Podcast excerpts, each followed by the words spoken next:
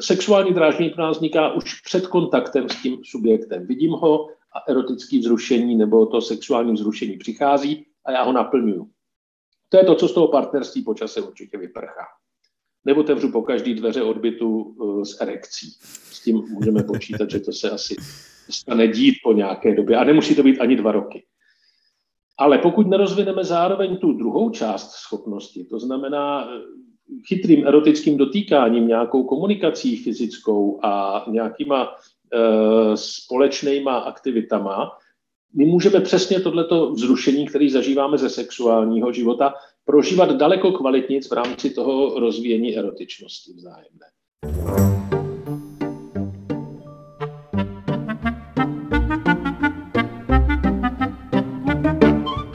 Čaues, mojím dnešným hostom je Vratislav Láse, ktorý je párový terapeut a odborník na vzťahy a výchovu.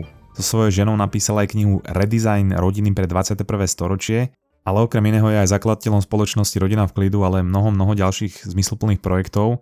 No a s pánom Hláskom sme mali skvelý rozhovor o vzťahoch, rodine, ale aj socializácii celkovo.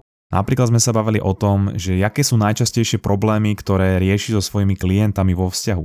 Alebo aké chyby robíme pri hľadaní partnera a či existuje pre teba tá ideálna osoba. Diskutovali sme aj o tom, že prečo je taká vysoká rozvodovosť, ale aj celkovo o rodičovstve, o nejakých chybách, ktoré môžu ovplyvňovať naše deti alebo ovplyvnili priamo nás. Dalo by sa povedať, že tento rozhovor je niečo ako vzťahová terapia. No a na záver trošku aj o socializácii a o tom, ako si lepšie nastaviť vzťahy vo svojom okolí, ale o veľa, veľa, veľa zaujímavých témach, takže máš sa na čo tešiť a ja už iba dodám, že nevynechal som ani tému sex a erotičnosť vo vzťahu a ako si udržať vo vzťahu iskru aj po opadnutí zamilovanosti, ale táto časť je dostupná len na našom Patreone, takže ak si ju chceš vypočuť a chceš nás podporiť, tak link je zase v popise epizódy. No a ešte predtým, než prejdem k rozhovoru, presne ako hovorí známe slovenské príslove. Ak si chceš Marci púšťať od Mariky Gombitové význanie, v prvom rade si uľahčí daňové priznanie. Robiť si sa daňové priznanie je ako robiť si sa karfiolové risotto. Bojíš sa, že ho urobíš zle, že na niečo zabudneš, alebo že dostaneš pokutu. Ak ti ale pomáha odborník na karfiolové rizota, je to úplná balada. A konzultáre Digital je presne tento odborník aj v oblasti digitálnych daňových priznaní. Daj si www.najedenklik.sk prvá vec. Nemusíš nikam chodiť, pretože všetko môžeš vybaviť v pohodlí domova a máš tým pádom viac času na prokrastináciu, vďaka ktorej si si nechal daňové priznanie na poslednú chvíľu. Druhá vec, ušetríš papier, lebo samozrejme životné prostredie a nemusím ani spomínať na to, že je to oveľa, oveľa ľahšie, rýchlejšie a hlavne príjemnejšie. Daňové priznanie si tam môžeš vyplniť aj nezáväzne a keď sa potom rozhodneš do toho ísť, tak ti ho dokonca skontroluje aj daňový poradca. Takže daj si na jedenklik.sk, vyplň si tam všetko, čo potrebuješ a budeš mať istotu, že tvoj karfiolové rizot, ježiš, pardon, že tvoje daňové priznanie bude úplne v poriadku, odkaz máš aj v popise. A teraz už rozhovor. Vítajte pri ďalšom rozhovore mozgovej atletiky a dnes je tu so mnou Vratislav Lásek. Ďakujem, že ste prijali pozvanie a vítajte. Děkuji za pozvání a zdravím posluchač. Nepovedal som to ani zďaleka úplne všetko, tak eh, môžete doplniť, čo sú ešte také nejaké ďalšie veci, ktorým sa venujete, aby eh, posluchači vedeli si predstaviť. No, v současné době především eh, pracujeme s lidmi na jejich osobním redesignu. To je asi vlastně ta největší část toho, co děláme, aby si nadizajnovali svůj život tak, aby v něm byli spokojení a šťastní. A aby dosahovali toho, čeho dosáhnout chtějí za cenu, která je přijatelná na to dosáhnout. Ne za cenu vyšší, než je třeba udržitelná. A akým spôsobom prebiehajú povedzme aj tie osobné redesigny alebo aj tie párové terapie? Lidi mají představu uh, asi z toho, co, uh, co o mě uh, v médiích uh, slyší, nebo jak mě lidi titulují, že párová terapie probíhá v páru. Párová terapie neprobíhá v páru. V páru se potkáme, možná si řekneme, co jsou ty hlavní problémy, které lidi řeší, eh, ale eh, do páru si, do těch eh, partnerství si ty problémy přinášíme každý sám za sebe. To znamená, jestliže chceme nejdřív snížit množství problémů v tom páru, musíme nejdřív snížit množství problémů každý sám v sobě. Teprve potom se může ukázat, co jsou opravdový párový problémy, problémy, které musíme řešit společně oba dva ale z daleko větší eh, míry si tam ty problémy už dávno přinášíme předem a eh, je to tady úkol každého z nás si ty svoje problémy nejdřív dořešit. Takže je to do určité úrovně aj na nějaké sebareflexii, že keď možno príde nejaký pár a majú nejaký problém, myslia si, že vlastne problém je ten partner, ale v skutočnosti je možno problém práve v nich, že pracujete aj vy možno eh, s tým nastavením sebareflexie a, a s týmito problémami, které vychádzají aj z tohoto? Určitě, e, protože nejčastěji hledáme pachatele svých problémů. No a samozřejmě, když žijeme s někým v partnerství a v každodennosti, no tak je nejbližším možným pachatelem všech e, problémů, které se nám dějou. To znamená, není problém říct, e, jak to tady občas slýchám, kdyby partner nedělal to a to a dělal to a to, tak máme krásný partnerství. No já se zeptám, a vy? No vy mi nerozumíte, já jsem v pohodě, ale kdyby ten druhý nedělal to a to a dělal to a to, tak to máme v pohodě. Takže tam je právě první teda věta, kde začínáme, začínáme u té sebereflexe. Nejdřív pochopit, čím já můžu sobě nejdřív pomoct, aby ty problémy neměl. Druhá věc je, že mluvíme o problémech, ale lidi většinou nepřichází s problémem, i když to jako problém eh, interpretují, ale přichází s nějakým symptomem, s něčím, co jim ten problém vlastně způsobuje, kde je ten problém sice vidět, ale není tam původ toho problému. Takže pokud se zaměří na řešení toho symptomu, tak v podstatě mrhají silou, protože ten problém eh, je někde jinde a oni se teda pokusí, nebo se jim dokonce i podaří zahladit jeden z těch symptomů, ale tím pádem je méně energie na hlazení jiných symptomů, takže se to provalí zase někde jinde. Takže to jsou lidi, kteří říkají, já když jednu věc vyřeším, tak se zase eh, provalí jiná a zase další, jako kdyby to řešení vlastně mít nemohlo. A ono nemůže, protože pokud hasíte symptomy a neodstraníte uh, příčinu, tak je to jako vylejvat vodu kýblem z lodě, do které teče. Můžete vylejvat celý život, ale pokud neucpete tu díru, ta voda tam bude přitejkat pořád. Takže ty sa, vy se právě venujete tomu ucpávaním těch děr v těch uh, osobnostech. Pokud bychom člověka přirovnali k lodi, do které teče, a on se furt stěžuje, že vylejvá jak o život a furt se té vody nemůže zbavit, pak se ptáme, jestli už přece jenom eh, ten problém není v tom, eh, že nehledá tu díru, že nechce zalátat to, kudy do té lodě teče. No a vy už ste mali veľké množstvo klientov, aj stále máte veľké množstvo klientov. Čo je teda taký váš obraz eh, zdravého vzťahu, keď sa pozrieme to na ten vzťah aj z optiky možno 21. storočia, alebo teda tejto modernej doby v úvodzovkách? Eh, předpokladem jakéhokoliv vztahu, nejenom partnerského, eh, zdravého vztahu, je zdravý jedinec. Je to zdravý člověk, který do toho vztahu vstupuje. A když on bude eh, zdravý, tak si vlastně ani nepřitáhne, ne, nedovolí vytvořit vztah s někým, kdo by zdravý nebyl, protože a teď myslím teda osobnostně nebo v nějakém tom svém zdravém nastavení, protože tím pádem by to narušovalo ten, to, tu jeho vyrovnanost. Takže pokud najdeme člověka, který je nevyrovnaný, s velkou pravděpodobností bude hledat komplementárně nevyrovnaného člověka, aby se spolu navzájem uh, doplnili. Takže když řekneme nějaký úplně jednoduchý uh, příklad, když bude někdo chtít řídit svůj život a řídit tedy i partnera, aby měl bezpečí, tak nejspíš najde partnera, který se chce nechat řídit. Těžko bude vycházet s partnerem, který by chtěl taky řídit jeho, jeho vztah. Takže ve své podstatě se dokompenzují. Ten, kdo chce řídit, z radostí řídí, ten, kdo chce být řízen, je z radosti řízen. A po nějakou dobu to může vypadat jako velmi stabilní a skvělý vztah. Jenomže z dlouhodobého hlediska je to vlastně neudržitelná kompenzace. Počas si začne ten, co řídit, stěžovat, já tady musím všechno dělat a ty všechno rozhodovat, proč taky něco nerozhodneš ty. Nebo na druhou stranu ten, který se rád nechal řídit eh, ve 22, už se nechce nechat řídit ve 30 třeba. A začne říkat, já už bych si chtěl taky svoje eh, věci eh, řešit sám. A najednou se začnou obvinovat z toho, ty už mě nemáš tak rád, ty už mě nechceš, to, ty, si, ty, ty ti to vždycky vyhovovalo. Takže začnou tu svoji předchozí nedostatečnost, kterou si potřebovali tím partnerem vykompenzovat, tomu partnerovi najednou vyčítat. A to se stane s velkou pravděpodobností téměř stoprocentní po narození dítěte každému takovému páru. Takže jakmile takovýhle nevyvážený vztah zatížíme dítětem, které tam přinese tu opravdovou potřebnost, závislost, všechny tyhle ty předchozí kompenzace se e, vlastně naruší a v tom páru se to začne sypat. A to vidíme velmi často, že lidi přijdou po narození dítěte s tím, že najednou nejsou schopní v tom vztahu úplně fungovat. A jaké jsou tam rozdíly mezi Eh, vlastne tej, keď pracujete na povedzme opravovaní toho človeka, aké sú rozdiely medzi mužom a ženou, mm, pretože predsa len eh, ženy sú povedzme vo väčšine prípadov také submisívnejšie, muži zase majú to vlastné ego, či aj ten prístup váš sa líší na základe eh, pohlavia? Ženy mají své ego, to není tak, že bychom tomu byli imunní na základě pohlaví. Spíš ženy jsou schopné řešit problémy komunikačně, to znamená víc jim víc inklinují k tomu jít se někam poradit, o svých problémech mluvit. Eh, muži tuhle tu schopnost eh, v nich od dětství tolik nerozvíjíme, takže oni jsou zdráhaví v tom, jak o svých věcech mluvit. Ženy mývají častěji bohatý slovník emočních pojmů a umějí své emoce pojmenovávat lépe než muži, protože u mužů rozvíjí jiný slovníky než slovník popisu svých emocí nebo pocitů. Takže oni jsou lépe vybaveny, jak evolučně, tak kulturně k tomu, aby problémy se snažili pojmenovávat, rozebírat, hledat řešení, mluvit o nich a cítí se u toho evolučně příjemně víc, bezpečně než muž. Takže pro muže je daleko složitější získat důvěru, nebo si, pro někoho si získat důvěru, eh, vůbec ty pojmy eh, se naučit, jak o těch problémech nebo pocitech mluvit a eh, v tomhle mají teda, řekněme, v počátcích handicap.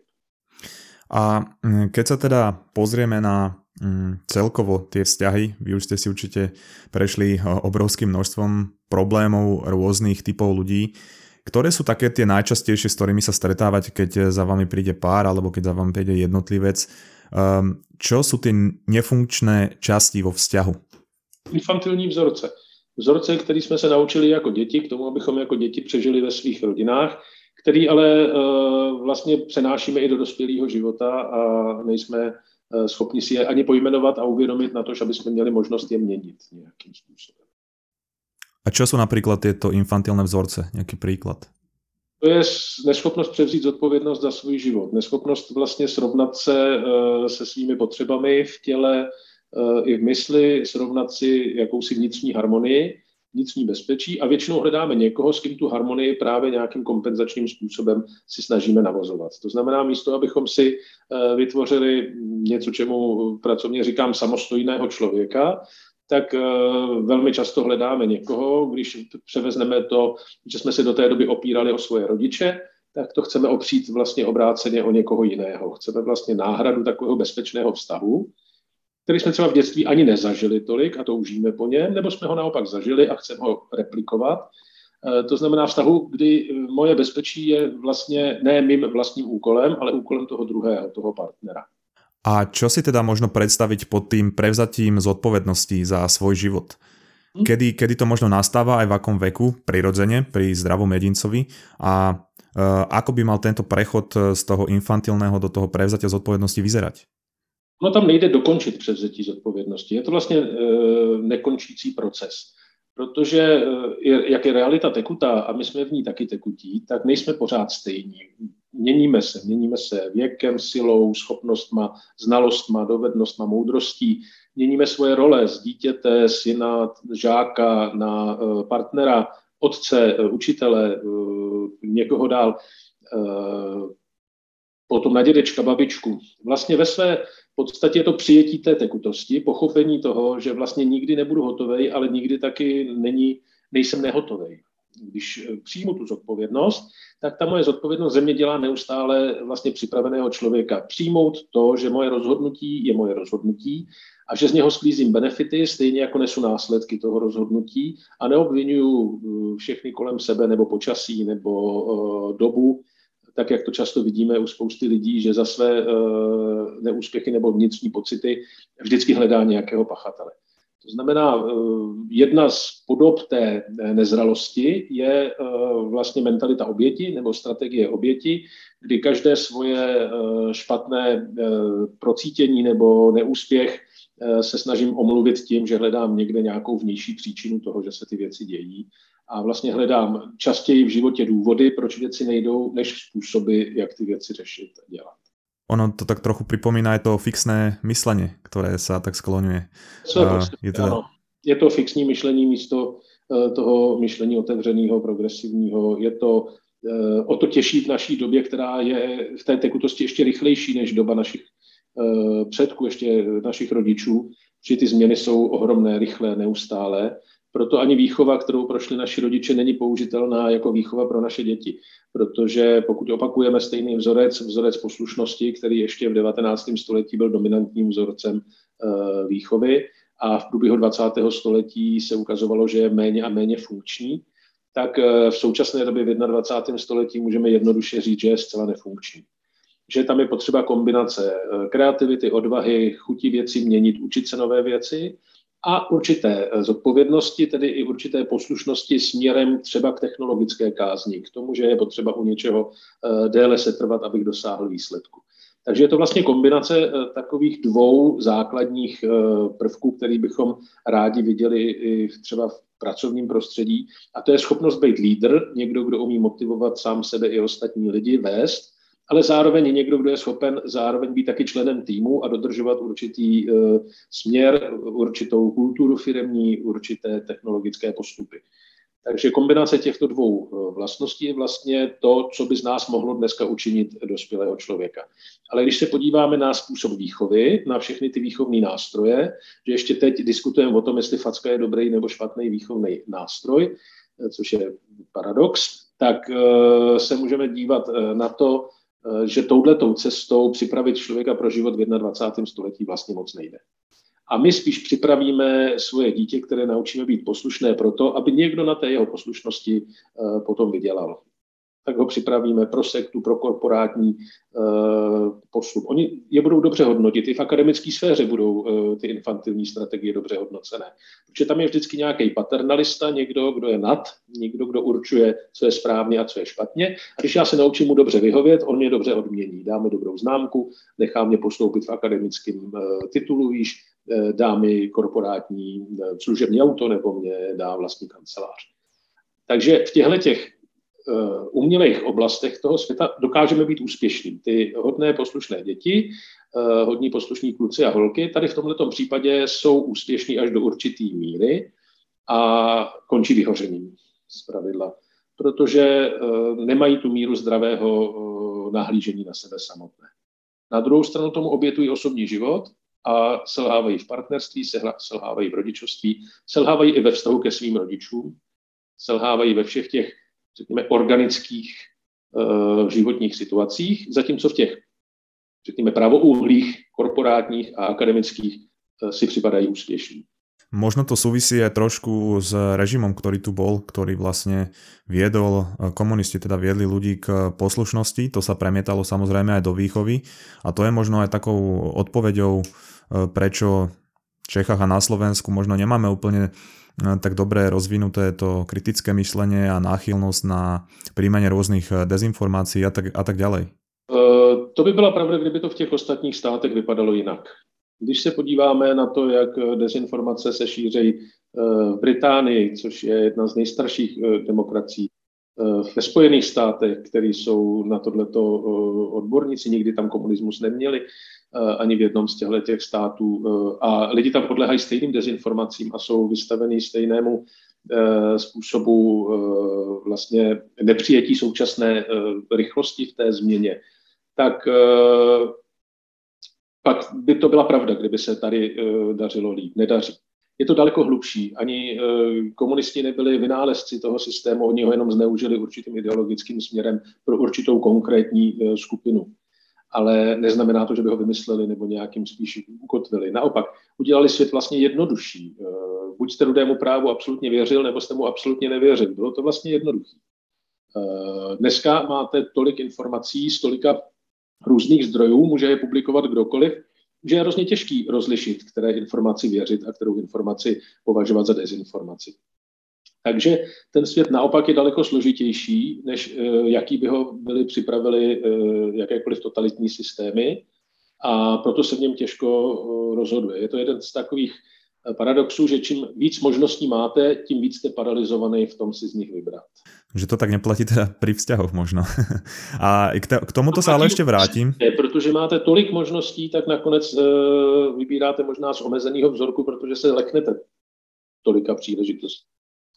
A keď sa ešte bavíme e, pri tom hľadaní toho partnera, napadá človeka taká otázka, pretože samozrejme pocit zamilovanosti súvisí aj s tým hľadaním toho partnera, ale bohužiaľ, alebo bohu vďaka, to záleží na uhle pohľadu, e, tento pocit zamilovanosti povedzme vie trvať e, rok, dva roky maximálne ako veľmi súvisí uh, vlastne miera tej zamilovanosti s úspechom vo vzťahu alebo do budúcna vzťahu a ako dôležité je toto merítko aj pri hľadaní e, nějakého vhodného partnera?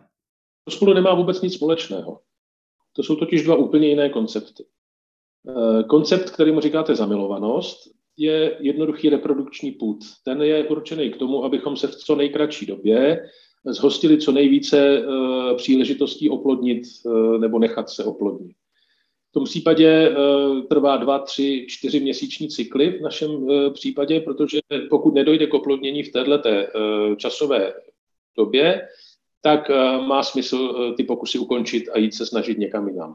Pokud dojde k oplodnění v této časové době, pak má smysl ten vztah ukončit a jít se věnovat něčemu jinému, protože jeho naplnění už e, nastalo. Takže zamilovanost nemá nic společného s vytvářením dlouhodobých párových svazků. To je úplně jiná disciplína. Proto zamilovanost naopak byla dlouhá léta eh, vlastně nevýhodou ve tvorbě vztahu.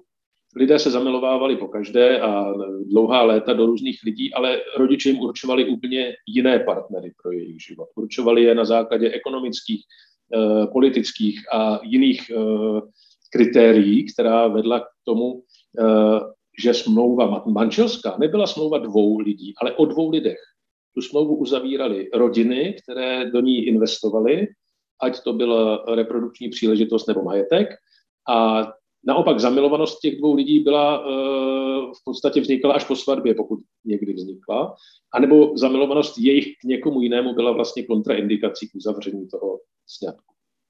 Dneska to můžeme vidět ještě v některých zprávách ze světa třeba muslimského nebo uh, jiných kultur, kdy ta zamilovanost je vlastně považovaná i za urážku uh, rodičů, kdy je vlastně uh, trestaná.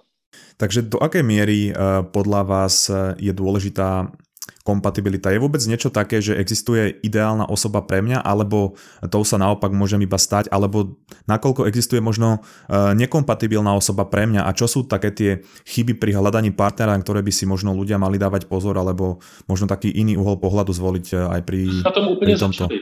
To byl úplný začátek toho našeho hovoru. Největší chyba v hledání partnera jsem já. Pokud nemám já hotovo sám sebe, tak vždycky budu hledat někoho, kdo mě bude kompenzovat něčím. To znamená, já si nemůžu vybrat dobrého partnera, pokud se nestanu dobrým partnerem sám pro sebe nejdřív. To znamená to, že my hledáme partnera dřív, než se staneme vlastně sami sobě partnerem dobrým, tak eh, v tom děláme tu zásadní chybu. Jestliže se nejdřív dáme my nějakým způsobem, eh, staneme samostojným člověkem, tím, že se eh, vyrovnáme sami se sebou, pak samozřejmě hledáme partnera už na základě trochu jiné matrice, než jaká byla původní, která nám přitahovala partnery. Pak je ta druhá chyba, kterou děláme, a to je to, že e, tu zamilovanost, tedy tu chuť splodit potomka s někým konkrétním, zaměňujeme za něco, co by mohlo mít dlouhodobý e, význam. Naopak v té době zamilovanosti máme klapky na očích a ne málo z nás zažilo situaci, kdy jsme se posléze rozešli s tím partnerem a řekli jsme kamarádům, proč jste nám neřekli, že to je tak blbý vztah. My říkají, co jsme ti celou dobu říkali, ty jsi byl úplně jak slepý, my jsme ti tady něco vykládali a ty si říkala, nebo ty si říkal, uh, vy ho neznáte, to je úplně jinak, všechno je jinak. No a nakonec se ukázalo, že to jinak nebylo o tolik, že víc pravdu měli ty lidi, co se na to koukali bez toho, že by měli klapky zamilovanosti na očích. Jo? Takže eh, ta zamilovanost je taky v mnoha případech kontraindikace pro to hledat partnera pro dlouhodobý vztah. Čiže tam sa treba pozerať asi na úplne iné eh, charakteristické črty, aj čo sa týka tej kompatibility, ale to by sme asi žili v úplne ideálnom svete, keby, keby to takto fungovalo. No já myslím, že bychom žili ve světě, který by byl udržitelný. Takhle žijeme ve světě, který udržitelný není. A protože není udržitelný, tak se vlastně e, i na demografické křivce vývoje ukazuje, že se vlastně e, Evropa nebo celý ten západní systém přestal rozmnožovat, přestali jsme růst jsme eh, vymírající civilizace. Takže je dobrý se na tohleto podívat z hlediska udržitelnosti a pokud zachováme ten systém tak, jak teď běží, to znamená systém, který nefunguje, kde se ty vztahy staví na tomhle kompenzačním základě a vychováváme děti strachem, tedy je vedeme k tomu, že ani v budoucnu oni nebudou uzavírat eh, sňatky, které by dávaly smysl, nebo vychovávat děti eh, tak, aby byly, jich mohlo být víc, aspoň tolik, aby to stačilo k běžné obnově populace, což je číslo 2,1 na ženu, eh, tak dneska je to někde u 1,5. Takže nám tam opravdu eh, každou generaci ubíra, ubývají, eh, ubývají lidé. Čiže toto je v podstate možno aj jeden z tých dôvodov, prečo je aj miera rozvodovosti pomerne vysoká. A to nielen v Európe, ale napríklad aj v Amerike. Je to daný tím, že opravdu ta míra svobody, kterou jsme si vydobili a kde se opravdu svobodně v uvozovkách rozhodujeme, s kým uzavřeme snětek a tak dále, je daná míra svobody eh, u naivních lidí. To znamená, jestliže jdu uh, svobodu dávat někomu, kdo není dospělý, tak se nemůžu divit, že udělá nedospělá rozhodnutí na tom momentě. A protože nechceme si brát míru svobody, tak bychom se neměli zaměřit na to, aby ty lidé svobodné rozhodnutí neměli, ale aby neodcházeli do života nedospělí. To znamená, jestli něco můžeme ovlivnit a něčím můžeme tenhle ten vývoj změnit, tak je to změnou výchovy a vedením eh, toho nebo přístupu k mladým lidem a k dětem. A to je od malé věc k zodpovědnosti, která potom jim pomůže vlastně dělat eh, i kvalifikovanější rozhodnutí. Ale není tohle jediný důvod, proč ten systém nefunguje. Druhý důvod je, že je postavený na úplně milném základě, že dva lidé jsou schopni vychovat spolu děti. Tenhle ten základ, který nám tady zůstal vlastně jako torzo rozpadu předchozích nevhodných paternalistických rodinných systémů, je vlastně jeden ze základních omylů a e, pro dva lidi je to vlastně nezvladatelný úkol. Nejde to zvládnout, aniž bychom poškodili sebe a zároveň poškodili i ty děti. Takže tady si musím, musíme zase obráceně říct, že e, i na ty dva nedospělé lidi se vlastně kladou nároky, které by nezvládli ani kdyby dospěli, e, kdyby dospělí už byli. Takže je tady potřeba dvojí zásah. Za prvé zásah do toho, jakým způsobem eh, lidi vedeme k dospělosti, a za druhé zásah do toho, jakým způsobem to vůbec jde udělat. A ta odpověď je v páru dva lidi a dvě děti není dobrý způsob, není udržitelný způsob, jak to dodělat, jak tohle dosáhnout.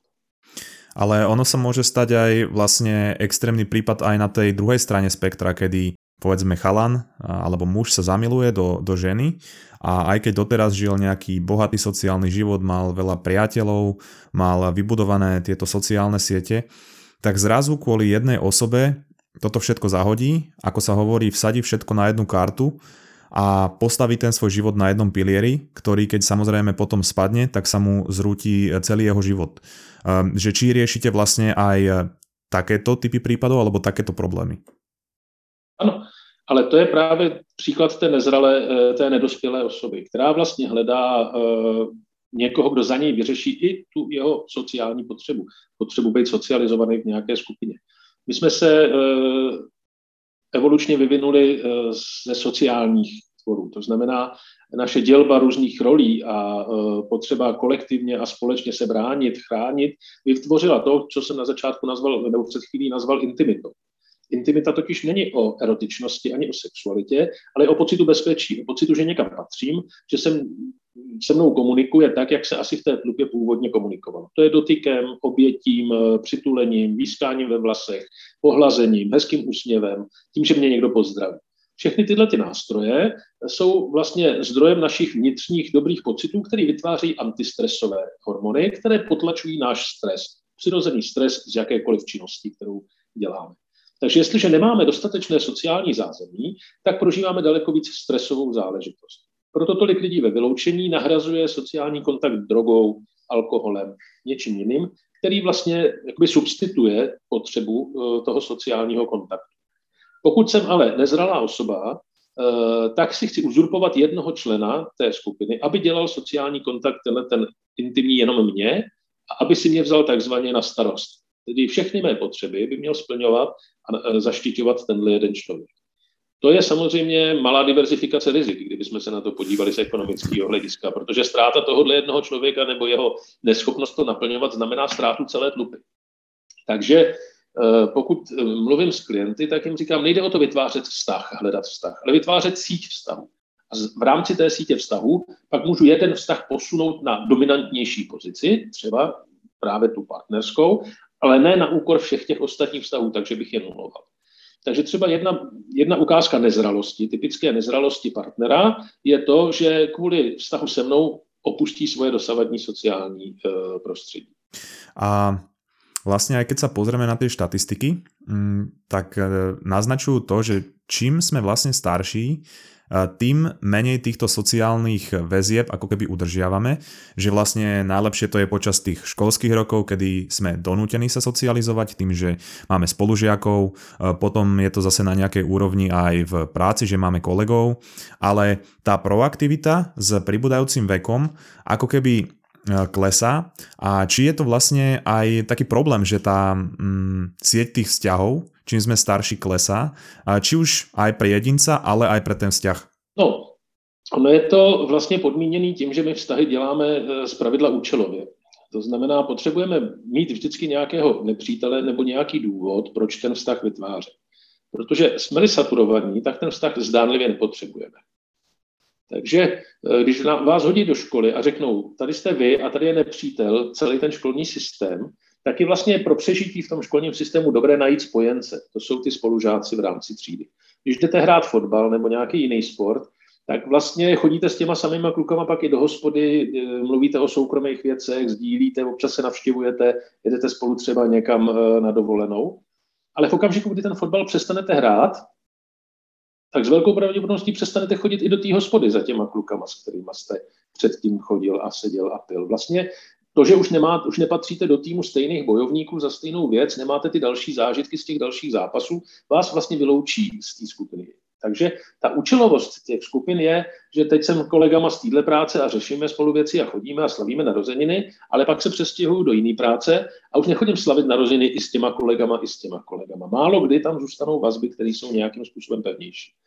My hledáme takové ty kamarády na život a na smrt, ale oni vznikají teprve tehdy, když se bojuje o život a o smrt. To znamená, jestliže s nimi nezažijeme to, že jeden eh, nastavil svůj život za toho druhého, tak nemůžeme chtít vědět, nebo ne, nemůžeme vědět, jestli ten člověk je toho schopen to udělat. A když to pro nás jednou někdo udělá, je to pro nás parťák opravdu uh, poměrně na dlouhou dobu. Aspoň pokud nejsou ty vztahy narušený něčím jiným. Takže přemýšlet o socializaci v době, kdy nás hodí do školy, jak jste říkal, kdy máme kolegy a podobně, je vlastně jednoduchý, protože ta účelovost ty vztahy vytváří. Jestliže se ale osamostatníte, žijete sám, nebo jestliže odejde matka na mateřskou dovolenou a odstěhujete se někam do satelitu, kde se lidé moc neznají a pospolitě nežijí, najednou zjistí, že vlastně nemají nástroje, jak tu socializaci uskutečnit. Vlastně oni uskutečňovali na základě těch umělých podmínek, teď jste jeden tým a tak spolu držte. A teď, kdyby měli ten tým sami vytvořit, tak vůbec nevědí jak. Nikdo je neučil, co to je socializační eh, dovednost takže se stydí oslovit sousedy, bydlí ve stejném domě a nevědí, kdo, kdo jsou vlastně ti pod nima, a, nebo nad nimi, kteří bydlí. Takže tady jsme ztratili určitou schopnost, nebo nezískali v dětství určitou schopnost vytvářet sociální vazby tam, kde žijeme, vytvářet sociální vazby uh, účelově v prostoru, aniž by to bylo vynucené nějakým společným nepřítelem. Kolik lidí eh, znáte ve svém okolí? V kolika restauracích, kavárnách nebo eh, obchodech znají vaše návyky? Vědí, dobrý den, to jste zase vy, co si dáte, jako vždycky? Jo? Už jenom tohle je sociální přijetí, když vás někdo z nás zná vaše potřeby, když se na vás usměje, i když jenom kolem obchodu procházíte a pozdraví vás nejenom zdvořilostně, ale protože vás rád vidí. Už jenom takovéhle drobnosti jsou vlastně nástroje, kterými si můžeme zajistit eh, daleko bezpečnější a příjemnější a méně stresový okolí. A jak jste říkal, že máme několik organizací, rodinu v klidu a podobně, tak třeba rodina v klidu má eh, dva takové základní projekty a jeden z nich je projekt Sousedit. To znamená, eh, pojďte se opravdu vrátit k tomu, že nejdůležitější lidé v našem okolí jsou lidé, kteří s náma sdílejí náš životní prostor. Ne ti, co bydlí 30 kilometrů daleko, ale ti, s kterými bychom měli chodit přes tu samou Eh, ulici, když tam přijde vychřice, strhne střechu nám všem, když bude hořet u jednoho, budou všichni ostatní potřeba, aby uh, nějakým způsobem pomohli, než přijedou hasiči, než se něco stane. Takže vlastně to základní bezpečí by mělo být v té dochozí vzdálenosti mezi lidma, s kterými se uh, podílíme na tom, že sdílíme stejný osud. Kroupy padají na všechny stejně tady, ale o 30 kilometrů dál ne. A nakoľko je toto problém možno aj pre naše vzťahy, ale aj našu civilizáciu, aj na, na vlastne povedzme celý svet, že sme stratili e, taký ten vzťah k tej komunitnosti a, a žiť v takýchto vlastně sociálních skupinách? No velký, to je právě podle mě základní, ta sociální vyloučenost je základní důvod toho, proč vymíráme, protože to je nepřežitelný. Je to opravdu těžký pro toho jedince a představa, že by tohle měl replikovat a měl by sám vychovávat dostatečný počet dětí v té dvojici je vlastně uh, poměrně nákladný, náročný proces když to v té skupině by to bylo daleko jednodušší a levnější. To znamená, pokud bychom pracovali na tom principu, že ke splození dětí jsou potřeba dva, k jejich vychování celá vesnice, tak my tu vesnici vlastně nemáme k dispozici. To znamená, my musíme nahradit těm dětem nejenom další dospělí, který, o kterých by se mohli inspirovat a který by se o ně mohli postarat, ale v mnoha případech další děti, který uh, my jim vlastně nejsme schopni zajistit. Dneska už to není tak, že by děti vyběhly ven a na plácku bylo 10-12 dalších dětí, s kterými by si volně hráli a pak se vrátili zpátky. Ani na vesnicích, ani ve městech. Dokonce na vesnicích je to v současné době tak, že děti z vesnic mají horší fyzickou zdatnost než děti z měst, což nikdy nebejvalo, protože děti z vesnic byly eh, fyzicky daleko zdatnější než děti z města. Ale těch příležitostí je daleko méně na vesnicích teď než ve městě. Takže uh, ty věci se opravdu otáčí, otáčí se v neprospěch celého toho systému reprodukčního a proto můžeme říct, že se koukáme možná na soumrak naší civilizace. A proč si myslíte, že se vlastně vytratila ta komunitnost, alebo čo, čo to způsobilo, že právě eh, v, tej, v tomto období? Nadbytek, nedostatek potřeby, je to nadbytek. Jo? V nadbytku my se nemusíme dělit, nemusíme počítat s tím, že když se rozdělíme my, tak se s náma pak rozdělí někdo jiný. To znamená, my si můžeme dovolit kolem sebe postavit velikou zeď, za tou zdí si postavit zámek, a vlastně, když to nepochopíme, že tam máme bazén, dvě auta, garáže, eh, zahradu, ale nemáme majordoma, zahradníka, šoféra ani někoho, kdo by pečoval o bazén, že se vlastně stáváme otroky tohohle toho celého systému. A pak vlastně do toho bazénu ty děti nebo my jdeme třikrát za rok, protože nás nebaví e, za stolik ho udržovat a podobně. Takže stane se, staneme se vlastně e, velmi bohatými, ale na druhou stranu velmi chudými lidmi, protože to bohatství nás ochuzuje o to nejlepší a nejdůležitější a to je spokojenost a, a pohoda. Takže se stáváme správci svých nemovitostí místo, aby jsme byli uživateli svých nemovitostí. A tiež ste spomínali, že vlastne ako keby sme stratili tú schopnosť sa prihovárať cudzím ľuďom alebo ľuďom z našej ulice a to vlastne možno súvisí aj s tým, že ani muži nemajú možno takú odvahu sa prihovárať ženám, keď samozrejme uh, sa neprihovorím povedzme susedke, staršej babke z mojej ulice, tak uh, už uh, na 100% sa neprihovorím nejakej ďalšej žene a to zase znižuje nejaké percento toho, že bude schopný reprodukovať a posunúť svoje gény do ďalšej generácie. Hmm. Je to zajímavé třeba zrovna, když mluvíme pro slovenskou posluchačskou obec, nejspíš budeme nejspíš vysílat především tam, tak pro nás v Čechách je třeba uh, zajímavý oslovení ujo. Když uh, dospívající kluk dítě potká cizího člověka, tak ho osloví ne pane nebo uh, soudruhu nebo jinak, ale přijde za ním a řekne ujo, nevětě, kolko je hodin. A uh, to, je, to bylo to ještě pozůstatek toho, že pro mě je vlastně každý uh, dospělý ujo. Jo? Nevím, jestli to ještě pořád se trvává, nebo jestli už se to tam i vytrácí. Je to tak, je to, je to možno ještě z toho vlastně, keď to bylo také komunitnější všetko. Ale čo možno teda ľudia môžu, môžu robiť? Jaké sú také nástroje, že čo môžu trénovať, aby sa prihovárali tým, povedzme, susedom? To zajímavé je, že Docela zajímavé je, že lidi jsou schopní přijet eh, z, do, z dovolené třeba v Řecku a říkat, já tam mám svého kavárníka, je to Anatol a, velmi, a už se vždycky na nás těší a jezdíme za ním. Jednou za rok se tam vždycky objeví, nebo někdo za několik let a tenhle vztah mají vytvořený. On vždycky udělá ryby a je veselý. Ale když se ho zeptám, máš něk, nějakého takového i v Čechách? A řekne, ne, tady nikoho nemám. Takhle. A říkám, jak je to možný? Jo? Ta otázka zní, jak je to možný. A je to možný, protože ten řek to pro ně udělá. On ví, že tohle je cesta, jak si získat klienta, který za ním bude pár dalších let jezdit. On mu vytvoří ty podmínky, protože tam se to ještě nepřerušilo. On je na tom bytostně závislý. My si tam jezdíme odpočinout jakoby na vesnici a on se k nám jakoby vesnicky chová a tím nám vytváří vlastně to, co nám tady v Čechách bychom si museli vytvořit sami. Takže my se můžeme učit od nich, jak se to dělá.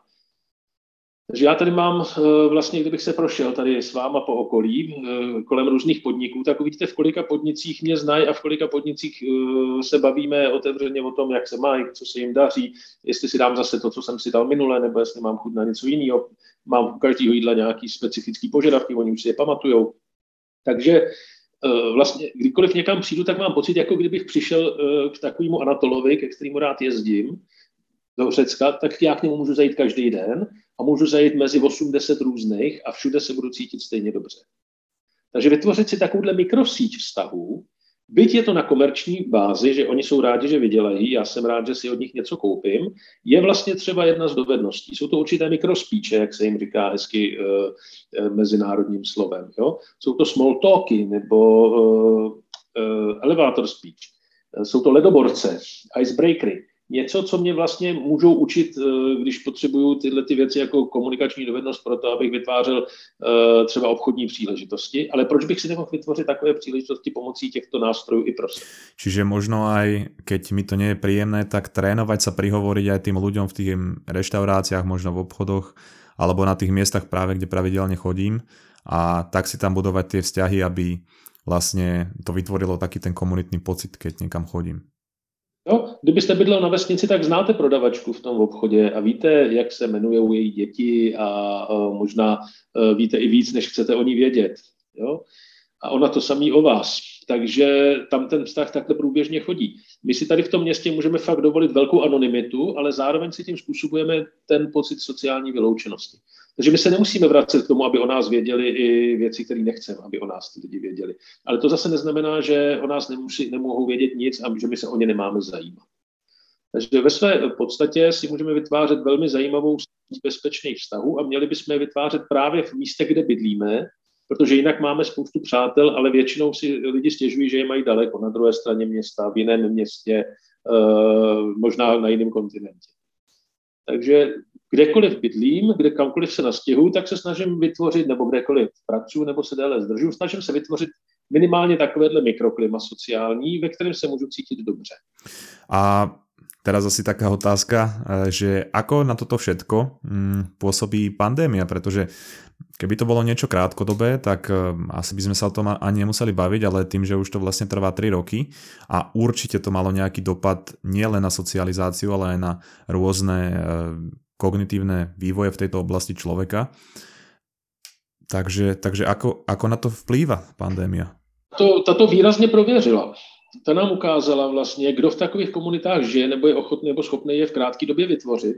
To byli lidi, kteří pak žili v poměrně dobrém sociálním kontaktu se svým okolím. A kolik dětí naopak, díky tomu, že nemohli chodit do školy, prožili velmi útrpně dlouhou dobu sociálního vyloučení.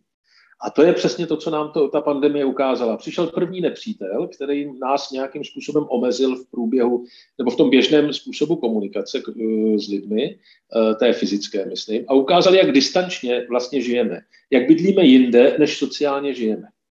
A jestliže se dokázal dům vzájemně promořit, protože v tom domě to nakonec nějakým způsobem šlo a mohl být poměrně bezpečně vzájemně promořený, tak najednou se mohly děti navštěvovat z rodiny do rodiny, mohly si vytvořit eh, komunitu, mohly chodit spolu na zahradu. A vedle toho byly děti, kteří žili ve stejném domě, kde byly zase, by mohly být další děti, ale tím, že si tam tu komunitu nevytvořili, tak jsme měli pět pater a v každém sedělo jedno smutné dítě. Nebo kolik. Jo? Takže eh, to je přesně ta ukázka toho, jak eh, ta sociální pomoc najednou mohla eh, vlastně pomoct lidem v tomhletom přímém zásahu, když nás něco zavřelo doma a nemohli jsme se moc pohybovat daleko, tak ty skupiny, které byly spolu propojené, to snášely daleko líp a dokázali si vzájemně pomáhat, než skupiny, které tohle nebyli schopni nově aspoň vytvořit a zůstali v tom vyloučit. To je na jednej strane aj čo sa týka vlastne tej skupiny a socializácie, ale na druhej strane vy aj často rozprávate o tom vplyve na deti, ktoré napodobňujú to, čo vidia a ako dôležitá je socializácia aj v ránom vývoji, ale aj teda v neskoršom vývoji pre nich. A vlastne tým, že oni boli povedzme od 1 do 3 rokov socia- izolovaní od možno svojich rovesníkov, tak neprebe, neprebehla úplne neprebehol úplne dobre ten vývoj, hej? že proste oni sa hrajú na tom pieskovisku, vedia, čo si môžu dovoliť, čo si nemôžu dovoliť a tak ďalej.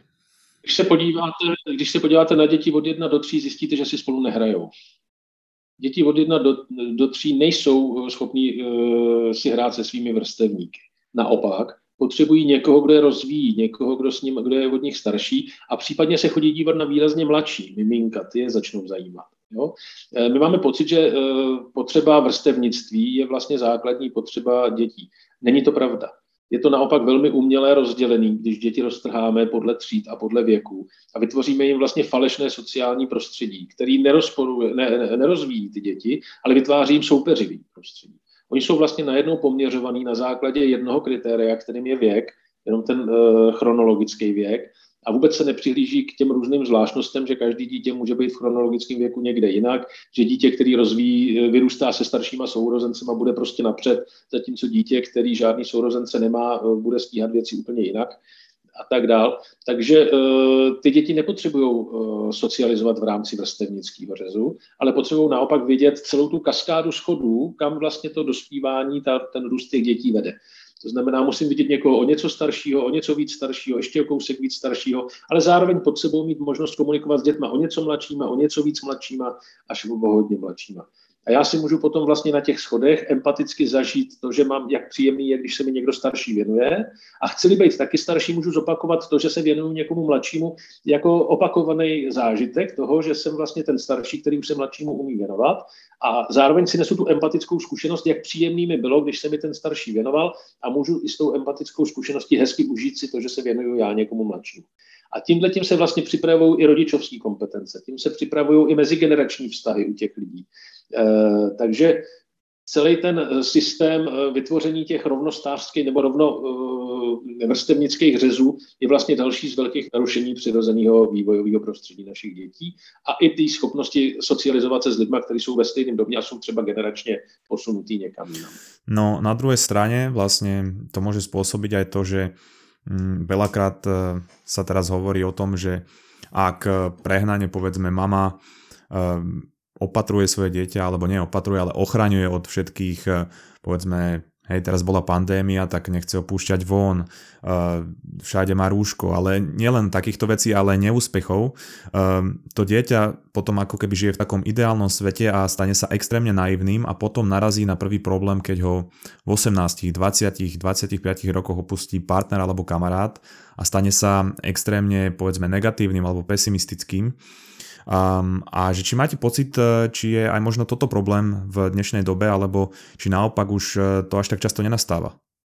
Naopak, to je velmi častý problém. E, tomu přehnanému rodičovství se kdysi říkávalo opičí láska, dneska se tomu říká helikoptérové rodičovství. V podstatě pořád kolem toho dítěte kroužím, abych ho chránil a tím ho vlastně dobře nepřipravím.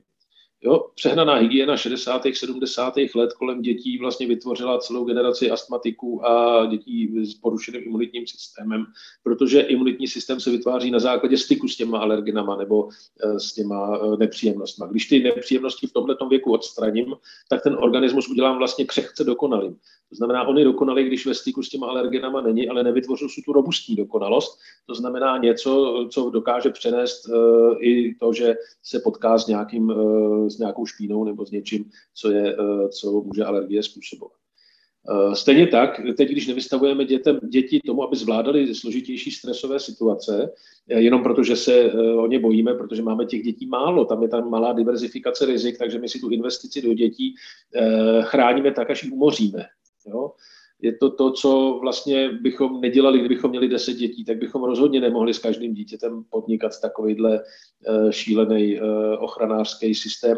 A naopak bychom říkali, prosím už jsi velký dí a poraď si sám. A tím bychom na ten život připravili daleko líp.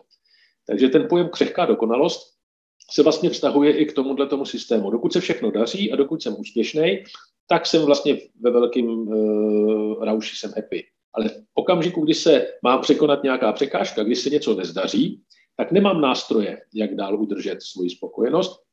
A hroutím se i z věcí, které jsou vlastně banální, jako ta alergie. Je to přehnaná reakce na banální situaci. Na něco, co by běžně mělo jít přežít, já reaguju, jako kdybych se musel bránit smrtelnému ohrožení. Takže ty děti se potom eh, vlastně stávají křehce dokonalými dospělými a to tedy je nedospělost, protože dospělost znamená určitou robustnost a odolnost. Protože mám-li svým dětem potom vytvořit bezpečný svět, tak jim ho nemůžu jako křehce dokonalý nikdy nabídnout. Můžu jim ho nabídnout jenom jako robustní, někdo, kdo může eh, v, to, v těch počátcích, když je ty děti potřeba chránit, tak je chránit a v dalších situacích jim ukazovat na svém příkladě, jak dokážu zvládat ty uh, složité situace. A to vlastně souvisí aj s tým začiatkom, kdy jsme se bavili o té infantilnosti.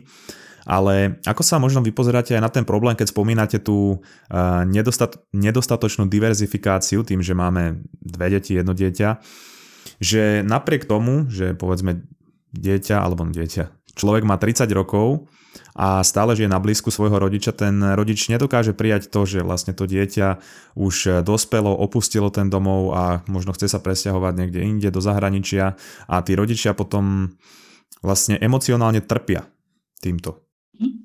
Protože jsou taky nedospělí. Eh, nedospělý rodič nemůže dovést k dospělosti svoje dítě. To je prostě jeden ze základních axiomů. To dítě může se stát dospělým navzdory tomu rodiči, ne jeho přispěním.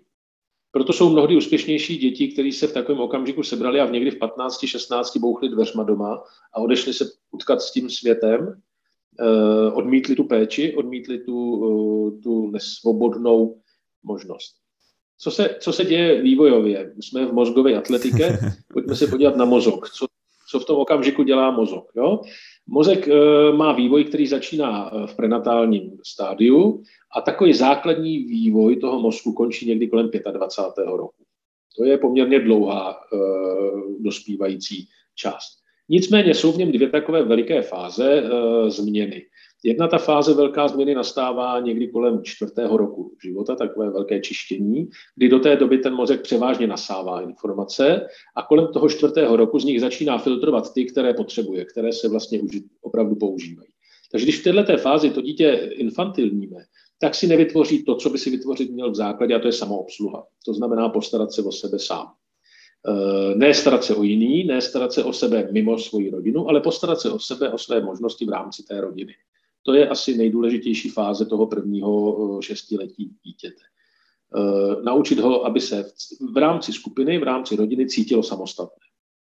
Pak dochází k dalšímu postupu, kdy to dítě začne s touhletou výbavou dobývat okolní svět a snažit se uspět samostatně i v okolním světě. Nejdříve s doprovodem rodičů nebo e, jiných dospělých lidí. To víme, že chce, pojď mami, dovedně do školy, je tam pro mě, přijď.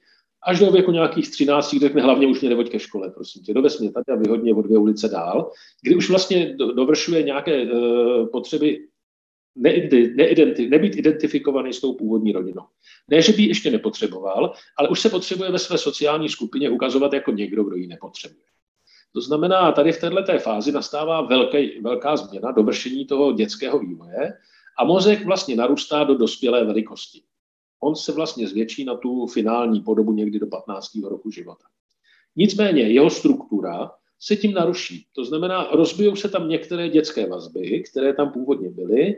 Třeba se začne měnit hrubost hlasu u chlapců, začnou mutovat, začnou dospívat pohlavní orgány, začnou se projevovat všechny eh, ty, ty hormonální změny. A jedna z těch hormonálních změn je právě nárůst toho mozku a přetrhání dětských strategií.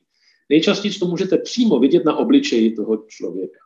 Jo, když se podíváte na obličej takového teenagera v tomhle věku, tak vypadá, jako když je furt naštvaný nebo otrávený. Prostě nemá výraz. Eh, a říkáte, co se děje? Nic se neděje. No ne, tak se tváříš úplně, no já se nějak netvářím. Ty to vidím, koukám na tebe, vidím, jak se tváří. Ty jsi naštvaný nebo co? To už pomalu začínám být, protože už mě tím štveš. Takže ten mozek začne přetvářet i výraz toho člověka z toho dětského rostomilého. Chraňte mě, starejte se o mě, živte mě, protože jsem malé, rostomilé, kulaté. Eh, na toho bojte se mě, eh, vyhejbejte se mě, případně chtějte mě, protože jsem zajímavý, atraktivní.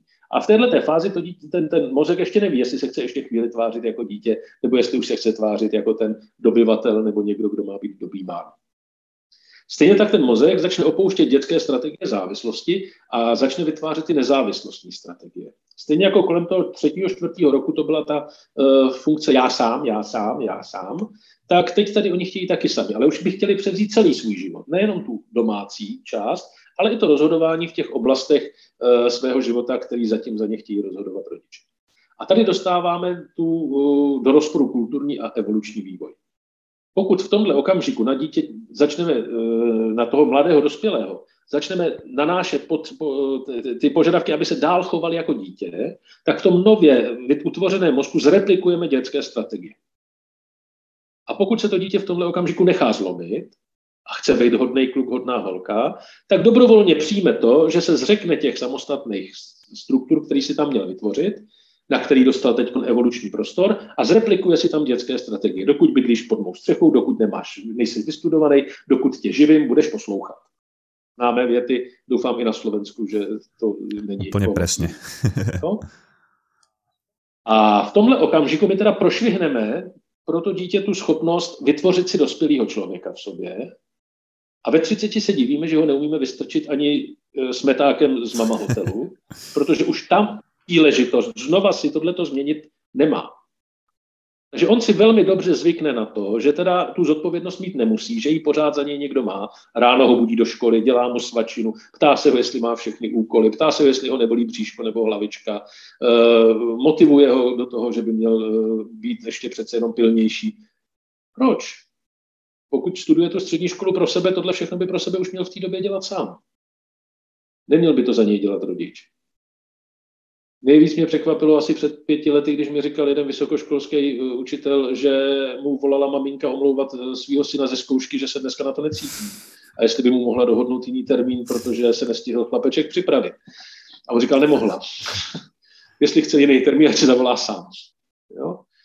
Takže uh, když si představíme, že ještě na vysokou školu za vás volá maminka, jestli byste, jako, že, že se vám dneska zrovna nechce do školy, tak je to poměrně špatný způsob. Takže v těch 15 letech my bychom, máme vlastně poslední tři roky, kdy tomu dítěti můžeme kontrasignovat jeho rozhodnutí, ale už bychom ho měli nechat v podstatě ta rozhodnutí dělat samotného. Protože další příležitost už nedostaneme v jeho vývoji.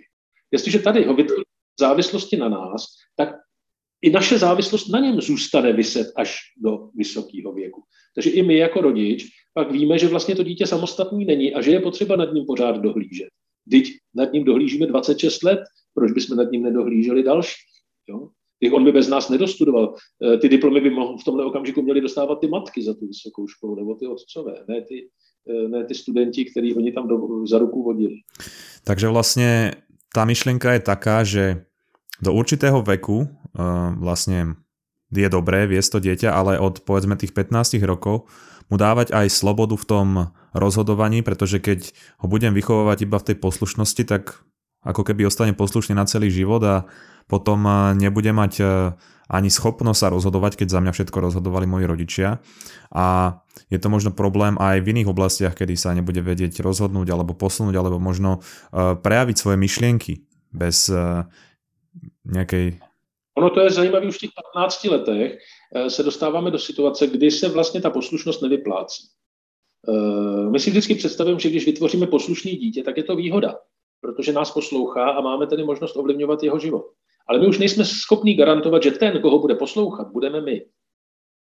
To znamená, my vlastně připravujeme dobrý e, materiál pro sekty, e, chuligány, e, nějaký party, e, politické strany. E, jo? Vlastně my se domníváme, že poslušnost je nějakým způsobem garantovaná vůči nám. Ale ona je to neschopnost odmlouvat, je to neschopnost prosadit sám sebe a dokonce neschopnost vyhodnotit, jestli to, co po mně někdo chce, je správně nebo není. Takže se pak divíme, jak to, že ta hodná holka, která vlastně celou dobu poslouchala, dneska vykrádá lékárny. My jsme ji asi na tu diskotéku tenkrát neměli pouštět, protože, nebo do toho klubu, protože tam se to stalo všechno. Do té doby to byla poslušná holka a teprve, když se poznala s tímhle raubířem, s tím, s kterým teď konspí a nám se vůbec nelíbí, tak se s ní stala zlobivá holka. Ne. Ona zůstala poslušná, jenom v okamžiku, kdy si rozhodovala, koho bude poslouchat, tak si prostě vybrala někoho, kdo se nám nelíbí. Jo? Ale to, že jsme ji připravili jako poslušnou nebo poslušného kluka, to jsme zařídili pro, to, eh, pro ní my. To byl náš nástroj, jak jsme ji připravili na život. A hneď tie veci dávajú potom väčší zmysel, keď eh, si to takto povieme. Pán Lásek, už budeme končiť, ale ja mám na vás ešte také dve posledné otázky. A tá prvá je, e, keď v tej prvej časti toho rozhovoru sme sa bavili o tých vzťahoch, čo je teda také vaše asi najväčšie odporúčanie e, pre ľudí, na čo si majú dávať pozor, alebo na čo sa majú pozerať, či už vo vzťahoch, alebo pri hľadaní partnera, alebo vo všeobecnosti, taká, také najdôležitejšia vec, čo by ste chceli povedať? Proč ho vlastně potřebuju, toho partnera? Proč ho chci ve svém životě?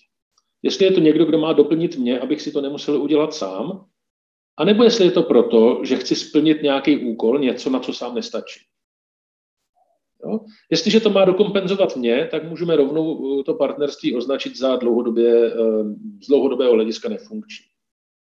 Protože pokud nejsem schopný dodělat ani sám sebe, nebudu s tím partnerem schopný vytvořit něco dalšího, jako třeba rodinu a vychovávat děti. Takže nejdřív bych se měl v tom partnerství zaměřit na sebe. Proč vlastně toho partnera hledám? A jestliže ho nehledám pro sebe, protože já si připadám dostatečně zajímavý, schopný a úspěšný ve svém životě, Ale jediný, co mi chybí, je někdo, s kým můžu třeba vytvořit rodinu. Na to sám nestačím. To už je determinovaný tím, eh, že jsme pohlavně se rozmnožující eh, tvorové žijící ve dvou pohlavích, nejsme sam, samosnubní ani hermafroditní, tak budeme vyžadovat třeba k té reprodukci najít partnera a má-li to být eh, reprodukčně, fyziologicky dobře postavený pár, tak to bude asi partner opačného pohlaví a v reprodukčním věku. To znamená, měl bych přemýšlet o tom, že partnera hledám z důvodu, který přesahuje moje schopnosti, ne doplňuje moje schopnosti. Takže to je to první, na co bych eh, jako apeloval u každého, kdo hledá partnerství. Nejdřív se podívat, co si tím vlastně já sám chci vykompenzovat a než bych takového partnera hledal, radši si najdu jinou cestu, jak si to vykompenzuju, nějakým seberozvojovým nebo redesignovaným e, přístupem k sobě samotnému. A teprve takto skompenzovaný můžu hledat partnera na větší projekt, který přesahuje moje schopnosti. Tak tam se můžeme dostat rovno k té druhé otázce a to je ten projekt té rodiny, alebo možno aj výchovy toho dieťaťa, že e, my vlastně pripravujeme tie deti na tú ďalšiu generáciu alebo na tú budúcnosť a práve to, čo im ukazujeme, tak vlastne to sa v nich odzrkadlí možno o 10, 20, 30 rokov. Tak čo je taký najväčší výkričník alebo taký najväčší apel aj na túto oblasť? Jedno z důležitých upozornění je, že reprodukčně úspěšný není ten, kdo vyvedl mláďata a převedl je k životu, ale ten, kdo vyvedl reprodukčně schopný mláďata.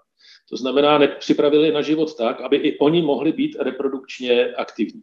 Teprve v té druhé generaci se moje úspěšnost završuje a pak už je to zase starost těch dalších generací. Ale jestli já zatížím dětství svých dětí takovýma nákladama, že oni nikdy vlastně nebudou chtít tuhle tu věc replikovat, tak jsem vlastně reprodukčně neúspěšný. Protože jsem vyprodukoval dále se nereprodukující e, potomstvo. Takže ten základ reprodukce není v tom, že mě se povede ty děti splodit a porodit, ale že se mi z nich dovede, podaří vychovat někoho, kdo je taky schopný další generaci splodit a Eh, porodí. To možná vidíte často u babiček, který čekají, babiček čekatelek, eh, který eh, se nemůžou dostat dočkat svých vnoučat. A teprve z vnoučaty uvědomují evoluční úspěšnost svého, svého počínání, jo? reprodukční. Takže to je jedna z důležitých aspektů reprodukční úspěšnosti. Není to tím, že splodím první generaci, ale tím, že splodím reprodukce schopnou. Pokud chcete vědět, co je pro tu dobu teď, já bych odkázal na naši knížku, protože eh, ten redesign rodiny pro 21. století se právě zaměřuje na ty změny ve výchovních přístupech, na tom změně paradigmatu od výchovy strachem a výchovy poslušnosti, výchově vlastně kreativitou a k zodpovědnosti. Je to kniha Redesign rodiny pro 21. století. A zároveň s tím eh, teď úplně nově vydala manželka takovou uvozovkách by se dalo říct návodnou kuchařku, kde je eh, několik desítek eh, situací životních s dětmi a, a návodů v tom, jak je kreativně a vtipně a s nadhledem s dětmi řešit tak, aby se snižovala míra stresu. Ale co je opravdu důležitý, nevychovávejte děti sami, ale spojujte se s lidma kolem, nechte děti, ať si navzájem vychovávají mezi sebou. A jestliže ty děti si nejste schopni sami poradit, porodit v tom množství, tak jako to kdysi bývalo, tak je aspoň outsourcujte, tak si je najděte v okolí a nemusíte být s těma jejich rodičema jako kamarádi na život a na smrt. Stačí si jenom důvěřovat, že se o své děti navzájem postaráte. Stejně jako víte, že jste si přivedli ze školy kamaráda a vaši rodiče se s jeho rodičema vlastně neznali a přesto s váma mohl jet na chalupu nebo na výlet, tak stejně tak vy můžete uh, tohle vytvářet uh, ve svém okolí a svým dětem dopřát možnost být s jinýma dětma různého věku, Eh, protože to je to, co jim asi v současné době nejvíc chybí. Super. Tá, na tie knihy určite zase hodím odkaz do popisu podcastu. A ešte teda na záver, eh, keby možno niekto z poslucháčov chcel k vám ísť na nejaký coaching alebo na ten redesign osobnosti alebo vzťahu, eh, kde vás môže nájsť alebo kde si môže dohodnúť nejaké sedenie. A či to robíte aj online ešte, to, to je ďalšia otázka. Eh, online eh, se to samozřejmě dá dělat, eh, když jsme s někým přes kontinent, tak to ani jinak dělat nejde. Je, máme institut, v kterém pracuje víc lidí podobnou metodou jako já, sám si mi na to proškolil a, a mentoruje, takže je možný se dostat k lidem, kteří vám můžou ten redesign poskytnout. U mě je to samozřejmě těžký, protože dneska vedeme lidi, kteří se o to začali zajímat v srpnu nebo v červenci minulého roku takže eh, to pořadí je opravdu poměrně dlouhý, nicméně to neznamená, že se k tomu redesignu nemůžete, můžete dostat jenom přeze mě. Takže když se podíváte na stránky našeho institutu, ty jsou fiso.cz nebo i na stránkách mýchhlasek.net, tak najdete vlastně takový malý dotazník, v kterém můžete vyplnit základní údaje o sobě, plus to, co chcete řešit a určitě se vám někdo ozve a nabídne vám nějakou možnost řešení. Ne vždycky tou nejlepší jsem já. Super, tak eh, ja ďakujem veľmi pekne za rozhovor, bolo to veľmi zaujímavé a sú to veci podľa mňa, ktoré museli poslucháči počuť a dúfam, že teda eh, ďalší krát to zopakujeme už naživu v Prahe. Já vám děkuji, budu rád za zpětné vazby, eh, za cokoliv, co lidi popudilo nebo naopak nadchlo, protože všechny ty zpětné vazby jsou pro nás důležitý na to, aby jsme mohli celý ten systém, kterým pracujeme, rozvíjet a posouvat dál. Zdravím na Slovensko a teším sa na setkání v Praze. Máte sa. Naschledanou. Ak si chceš vypočuť časť o sexe, erotike, ale aj o tom, ako udržať tú iskru vo vzťahu, ako som hovoril, táto časť je na našom Patreone, kde nás môžeš podporiť a máš tam oveľa, oveľa viacej bonusov. A odkaz na náš Patreon je dole pod epizódou, alebo si môžeš dať patreon.com lomeno mozgová atletika všetko spolu. A je tam taktiež odkaz na pána Hláska, ale aj na digitálne daňové priznanie. My sa počujeme zase o týždeň. Čau es.